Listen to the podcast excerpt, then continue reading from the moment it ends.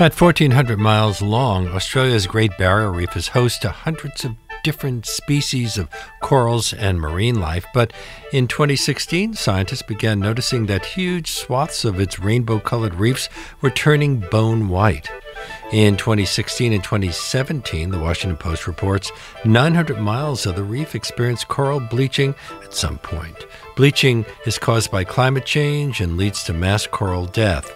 What occurred at the Great Barrier Reef is happening to coral reefs worldwide. So we thought we would look into this situation on Please Explain, and we are joined now by Jeff Orlowski, whose documentary Chasing Coral is currently on Netflix, and also by Ruth Gates, the director of the Hawaii Institute of Marine Biology at the University of Hawaii in Manoa, and she's uh, one of the people featured in the film. Welcome to our show. Thank, Thank you very you so much. much. Great to be here. And we uh, invite our listener calls during these segments. If you have a question about how coral works or why it's bleaching or uh, anything else that uh, might be of interest, give us a call at 212 433 9692. You can write to us on our show page at wnyc.org slash lopate. Ruth, how much of the ocean is made up of coral reefs? Well, a very low percentage. I mean, it's it's a, you know in the in the ones and two percent of the world is actually a coral reef, which is a really low amount of space, given that about twenty five percent of all the things that live in the ocean spend some time on a coral reef. So that's a really kind of amazing feature of the reef. It, a, it creates very complex space for many things to live in. How does a reef form? A reef is, is actually created by these tiny animals that are called corals. They're very ancient organisms that have this unique ability to deposit a skeleton, much like our skeleton. Um, it creates structure. And there are a lot of different types of corals, and each of the corals creates a shape that is fairly unique to the type of coral that it is. And so when you look at a coral reef, what you're seeing is a lot of shapes and sizes of corals that represent many different species that assemble to create the structure that we call a coral reef. And that structure, in some cases, can be seen from space. But all of that is engineered by a very tiny, seemingly simple organism called a coral these invertebrates that uh, it's an incredible amount of variety that we see in this film, not just in shapes but also in colors.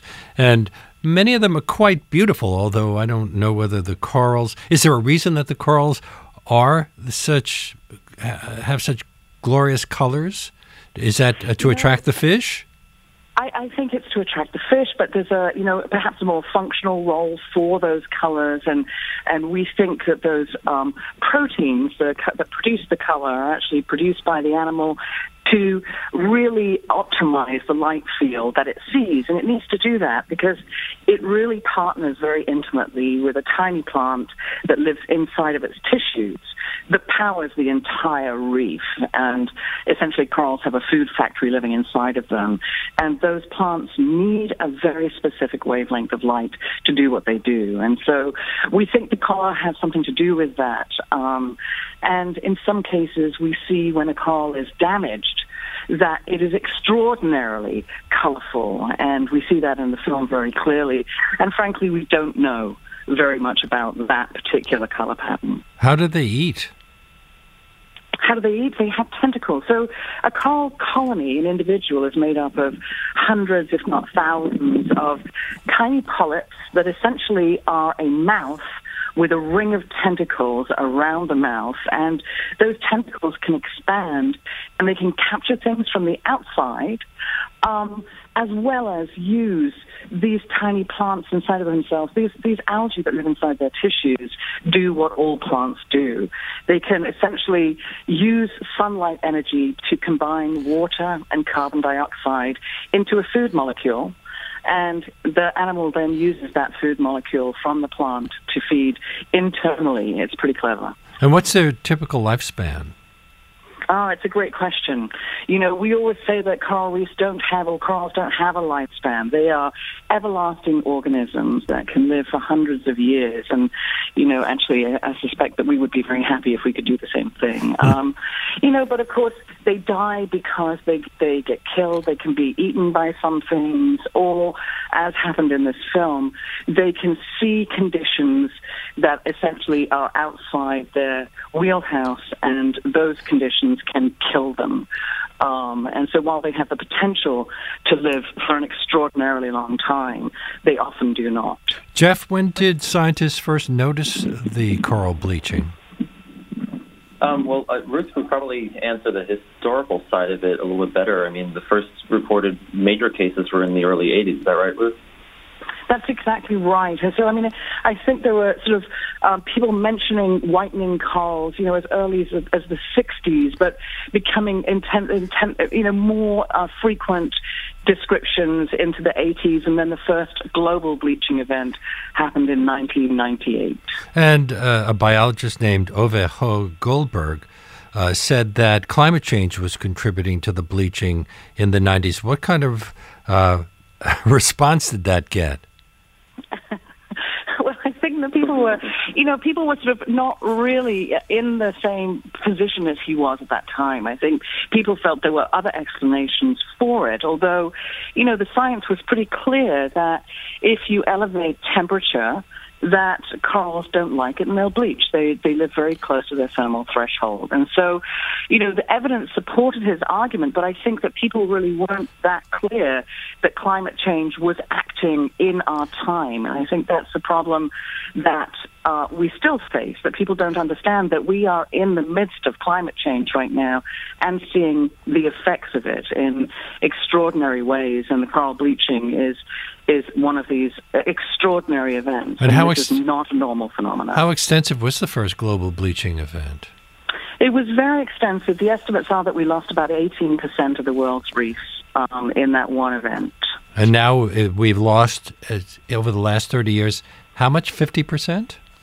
That's right. That's the estimate now is that we've lost 50% of the world's reef with approximately 20% dying in the global bleaching event that has just finished um, last year. So these are really big numbers that we're talking about. And, and the unfortunate reality is that the space between bleaching events, there was one in 1998, another in a, much more mild one in, in 2010, and now one in 2015, 16 into early 2017.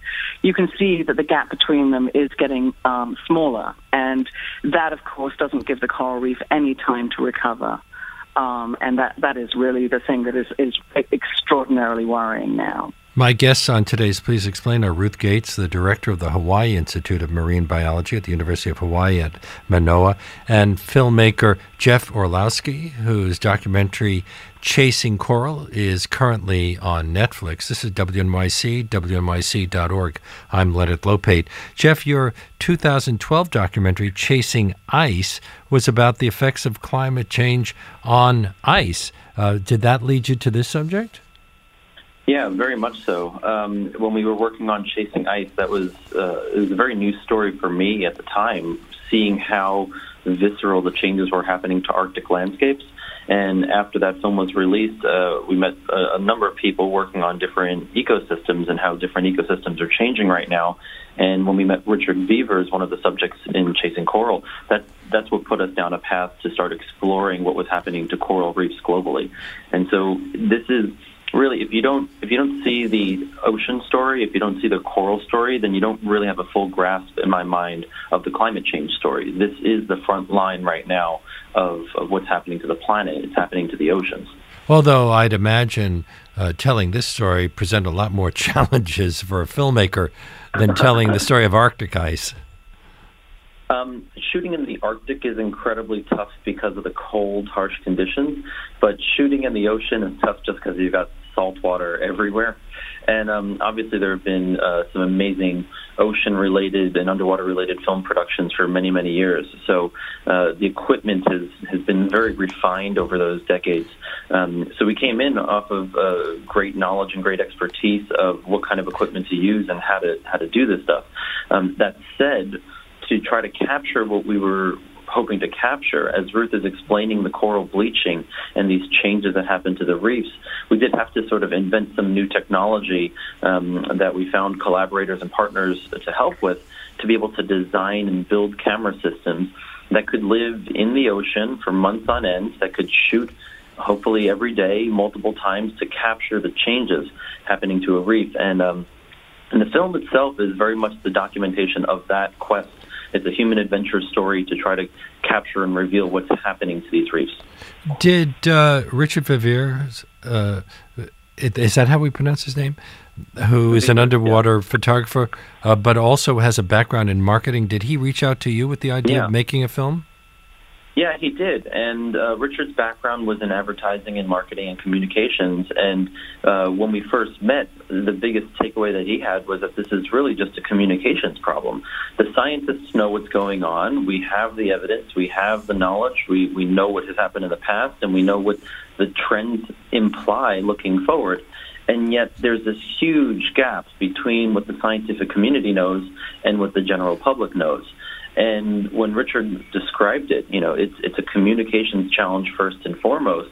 Um, that's where we felt like we could help and collaborate, uh, work with the scientists to try to be um, sort of a, a, translator for the scientists. And uh, Ruth needs no translation whatsoever. Ruth is an amazing, amazing communicator. And for us, it was really trying to use film as an opportunity to capture these stories from scientists all around the world and from divers all around the world and be able to present it in one cohesive story of what we see, what we see happening uh, beneath the surface. Didn't Richard Verveers uh, work on a project that's like Google Street View, but only underwater? Yeah. Yeah, so that was what Richard did right before we, we had met. Um, he and his team at the Ocean Agency had created this camera that can do underwater 360 degree imagery. So right now, you can go. Uh, people are very familiar with Google Street View, where you can see, you know, what your house looks like or what some address looks like. You can actually do the same thing underwater at reefs all around the world. So you can do a virtual dive on the Great Barrier Reef right now, or in Hawaii, or in Florida, and you can see imagery that that Richard shot um, with his team all across the planet. It, it, really has been one of the largest documentations, like a baseline documentation of the state of coral reefs globally um, when those images were shot. And we're seeing that's part of the of the visual evidence documenting how much change we've seen over time. Although it didn't go as smoothly as you would like in some cases, you had a problem uh, with some cameras that slowly went out of focus while they were underwater. Yeah, so um, in the film, as you're referencing, we, we were trying to build this new equipment uh, to capture the bleaching, to do those time lapses of bleaching, and we had um, many complications to say the least. Uh, this is this sort of project, the way we handled it, um, building a team to try to capture this and visualize it. Um, there were a lot of firsts for us and and for the community, um, trying to figure out what's the best way to do this. So we, we worked on building this specialty equipment. One of the biggest challenges is how do you keep a camera lens clean when it's underwater for long periods of time? Because anything in the ocean, any clean surface in the ocean starts getting life growing on it very, very quickly. And we found a company that had a camera system that had a basically it's a windshield wiper that can pivot around a glass dome. And this windshield wiper spins on a regular schedule and keeps the glass clean. And that was a really key part of the equipment to be able to make this work. We did have other complications and challenges along the way, and that, that really is kind of the, the middle section of the film is documenting those challenges, trying to figure out how we could overcome them. And I don't want to spoil too much, but it, it ended up being a, a bit of a big pivot for us in the in the filmmaking process. Ruth, you mentioned that it's when the water heats up that the problems occur. What happens? Why does that affect the coral, and what happens inside of a coral that leads it to bleach? So essentially, what happens is the, the algae or the plants that live inside the tissue are very sensitive to temperature themselves, and the process that allows them to produce food, this is photosynthesis, um, becomes impaired uh, at these higher temperatures, and and then it becomes um, instead of feeding the animal, this becomes a toxic nightmare for the animal because it has something inside of it that is essentially not functioning and poisoning it. And so the animal boots these tiny plant cells out. And actually, the animal tissue is totally transparent. Um, and what you're seeing with the color of coral is the color of these millions of algal cells inside their tissues that is, is, are themselves on top of the white skeleton. So they boot out the algae.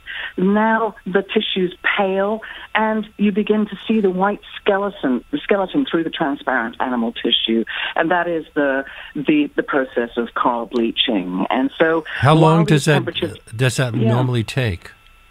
You know, it can be very, very quick if the temperature rises very fast, or it can be a, a slower process. So it can take days to weeks. Um, and, you know, we estimate by the time we actually see the coral pale that they've lost about 80% of the cells, the algal cells in their tissue. So, you know, they've gone from millions to thousands. And so, um, and, you know, that really impairs, you know, when you lose your primary food source, of course, then the animal starts to starve.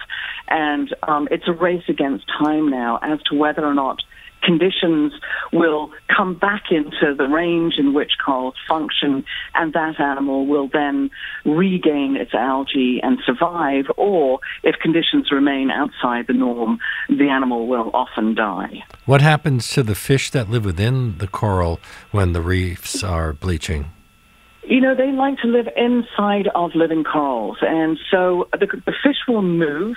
And what happens when the coral dies then is the skeleton starts to be eroded by both the chemistry and the wave energy, but also by things that bore into the skeletons. And so the skeleton will then collapse um, the entire reef, if the entire reef dies, will get covered in this sort of fuzzy microalgae, these these plants that just sort of take over the space, and that whole field then becomes denuded of life.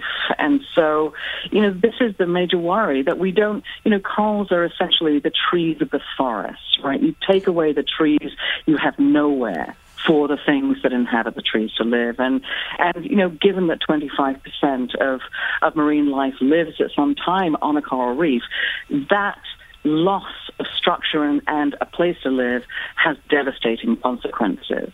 And Jeff, in the film you suggested, has an economic impact on the people who fish for the species that live in the reefs. Uh, yeah, this is in, many ways, this is such a bigger story than just coral themselves. As Ruth is, is indicating, it's a key it's a keystone species within the, the ocean system. And it's also an important part for humans. Humans depend on coral reefs for so many different factors. Um, there are different estimates anywhere from half a billion to a billion people rely on the food the protein the fish coming out of a coral reef for their own for their own survival. This is a main source of protein for many, many people. Um, and that has huge implications on health and on the economy for those areas. I'm speaking with Jeff Orlowski, whose documentary Chasing Coral is uh, currently available on Netflix. And Ruth Gates, a scientist who appears in the film, she's the director of the Hawaii Institute of Marine Biology at the University of Hawaii at Manoa. We are going to take a little break and then we will come back with more. We invite your calls. Our number here is 212 433 9692. And we are back with documentary filmmaker Jeff Orlowski whose uh, latest film is Chasing Coral, and it's available on Netflix. Also with Ruth Gates, scientist who appears in the film and uh, is the director of the Hawaii Institute of Marine Biology at the University of Hawaii at Manoa. Uh, Ruth, uh, is there a big coral reef uh, near Hawaii, or is Florida the place we should be most concerned about? No, there's a huge coral reef in Hawaii, and so the entire Hawaiian archipelago is a, a very large reef system. And, um, you know, that's one of the reasons I'm here because we can do research here uh, on the reefs that are directly adjacent to, to our institute. And so, you know, Florida, Hawaii, these, there are reefs all over the world, and, and frankly, all of them are threatened by climate change. Now, why are the oceans heating up? Well, that's a, a really great question. We've we've have you know climate change that is you know now associated with massive burning of fossil fuel and the way in which the carbon dioxide is trapped in our atmosphere and now um, traps heat that is warming the entire planet, and a lot of that heat, you know, over 90%, is essentially being absorbed by the ocean. And so what's happening is the ocean is warming up, and you can tangibly measure that. Um, and it's making extreme warm temperatures more extreme. So the highs are higher, and in some cases the lows are lower. Um, also, you know, there's the other uh, problem with uh, carbon dioxide and fossil fuel burning, and that is that it's changing the chemistry of the ocean. The CO2, carbon dioxide, is dissolving into the water, creating a weak acid that is essentially changing the entire chemistry of the ocean. And that shift is is really impairing the ability of things that have to produce a skeleton or a shell to to do the thing that lays down the skeleton or the, or the shell. They can't, they cannot calcify as effectively. So, um, you know, there is no doubt that it is tied to the massive quantities of carbon dioxide in the atmosphere today. Does bleaching normally occur during El Nino years? Yes, and so what happens during La Nina years? Yes, we sometimes see some, some lags as well. And so bleaching can be associated with these major climatic conditions, which we now know are more intense as a result of climate change. Um, so you essentially take something that will happen, you add on the effects of climate change, and it makes the higher temperatures higher than they've ever been before. Um, and so, you know, it, it's it's um, it's it's always a complex discussion because people say, well, it's it's a natural phenomenon with El Nino. Yes, it's a natural phenomenon, but it's a natural ph- phenomena that is being influenced and intensified by climate change. Uh, Jeff, you wanted to add something? To add there. Yeah, uh, it was a point that Ruth mentioned that I just wanted to emphasize because it was probably one of the biggest um, wake ups for me in this process. Um, when we talk about the climate changing and, and trapping heat, uh, we usually think about the atmosphere changing and we think about air temperature. But Ruth had made a comment just there. Over 90% of the energy from climate change that's being trapped by climate change is actually being absorbed into the ocean. And that's just how those are the properties of physics. It's, it's the water has higher thermal capacity, uh, a greater ability to retain heat. That's why uh, a humid environment stays warmer at night than a dry, arid environment because the heat is retained in that moisture. And over 90% of that heat being trapped on the planet is being absorbed into the ocean. And that's really where we're seeing so many of the changes now in terms of, uh, in terms of changes on the planet in the ocean because of that heat. We uh, have some people calling in. like to put them on the air. Dan from New Jersey. Hi. Hi there. So I wanted to call in and ask. Uh, I forget who brought it up, but the question, the the comment was about science communication and communicators. And my question is, we do have quite a lot of really excellent science communicators out there right now, like Bill Nye and Neil deGrasse Tyson, and the list goes on and on. But it seems to me that the problem is people just don't care enough about it, uh, even though like public polls say they do. When it comes to actually making change, they don't. Um, any thoughts? Um, that's a great question. And Bill Nye and Neil deGrasse Tyson, they are uh, two of a very short list of people that I think most people can name in terms of really famous, well-known science communicators. You've got Jane Goodall, you've got Sylvia Earle, Brian Greene. Uh, I mean, it's a, it's a small list in, in the scheme of things. Um, why isn't that list much much longer? Right? Why aren't there as many celebrities in science as there are in in Hollywood? um, that would be something where I th- you know I think that would be something we could try to strive for. Not that it's ever going to hit those types of numbers, but my point there being. Um, yes, there are a handful that are recognized well in small communities, but I don't think that's the average person is, is necessarily seeking out all of that content. Well, following that up a bit, uh, even those people are not talking about the what's happening to the coral reefs, uh, despite the fact that, as uh, you have suggested here, they play a very important role in the life of the planet. Uh, if the yeah, coral reefs disappear, uh, and right now, as you see, uh, we we've uh, you you pointed out that uh, 50% have disappeared in the last 30 years. What happens if the thing accelerates? What would that mean for the life of the oceans and the planet? Well, I mean, I, I, it, it's absolutely um, horrific to think about a world without coral reefs. So, coral reefs, as, as Jeff has already mentioned, are really fundamental to the food supply coral reefs protect the land that they grow around. And when the, the reef in those places dies, the land literally gets eroded away by storm energy that goes into the land unchecked by the reef. And so what will start to happen is we will have less food and less place to live, and the people who live in those places will have to move. And they will have to move to a place where you live, where they will compete for the resources that will become ever more limiting um, to you. So we know what happens when people move around the planet. It's a very complex societal problem, the issue of refugees. And so, you know, ecological refugees are to, will be intimately linked with the loss of the coral reef. There will be many more people moving to a place near you. Doesn't Florida have the only barrier reef in the continental United States? How much of that reef has been lost? You know, an, an, enormous amount of the Caribbean reefs in general and Florida's reef have been lost and were lost in the 1980s um, due to bleaching and also uh, another huge problem that essentially wiped out the the, the, the thing that ate the plants that, that were competing with the, the coral reefs for space. And so we lost a major herbivore in the Caribbean. Um, the, it was an urchin. And so the Caribbean had bleaching, had a huge disease episode that upset the ecological equilibrium, and then a series of really large storms. And, um, you know, the Caribbean basin in general is a fairly small space of water. And so it's like a basin. And so pollution um, is also also a huge problem in, in the Caribbean, which is not as, as big an issue because the Pacific itself is so much larger.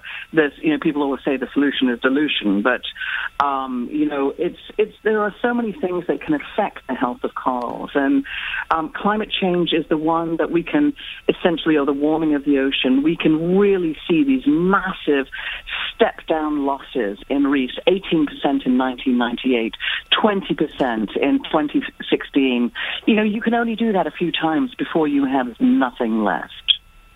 Let's take another call. Madeline from Brooklyn, you're on the air.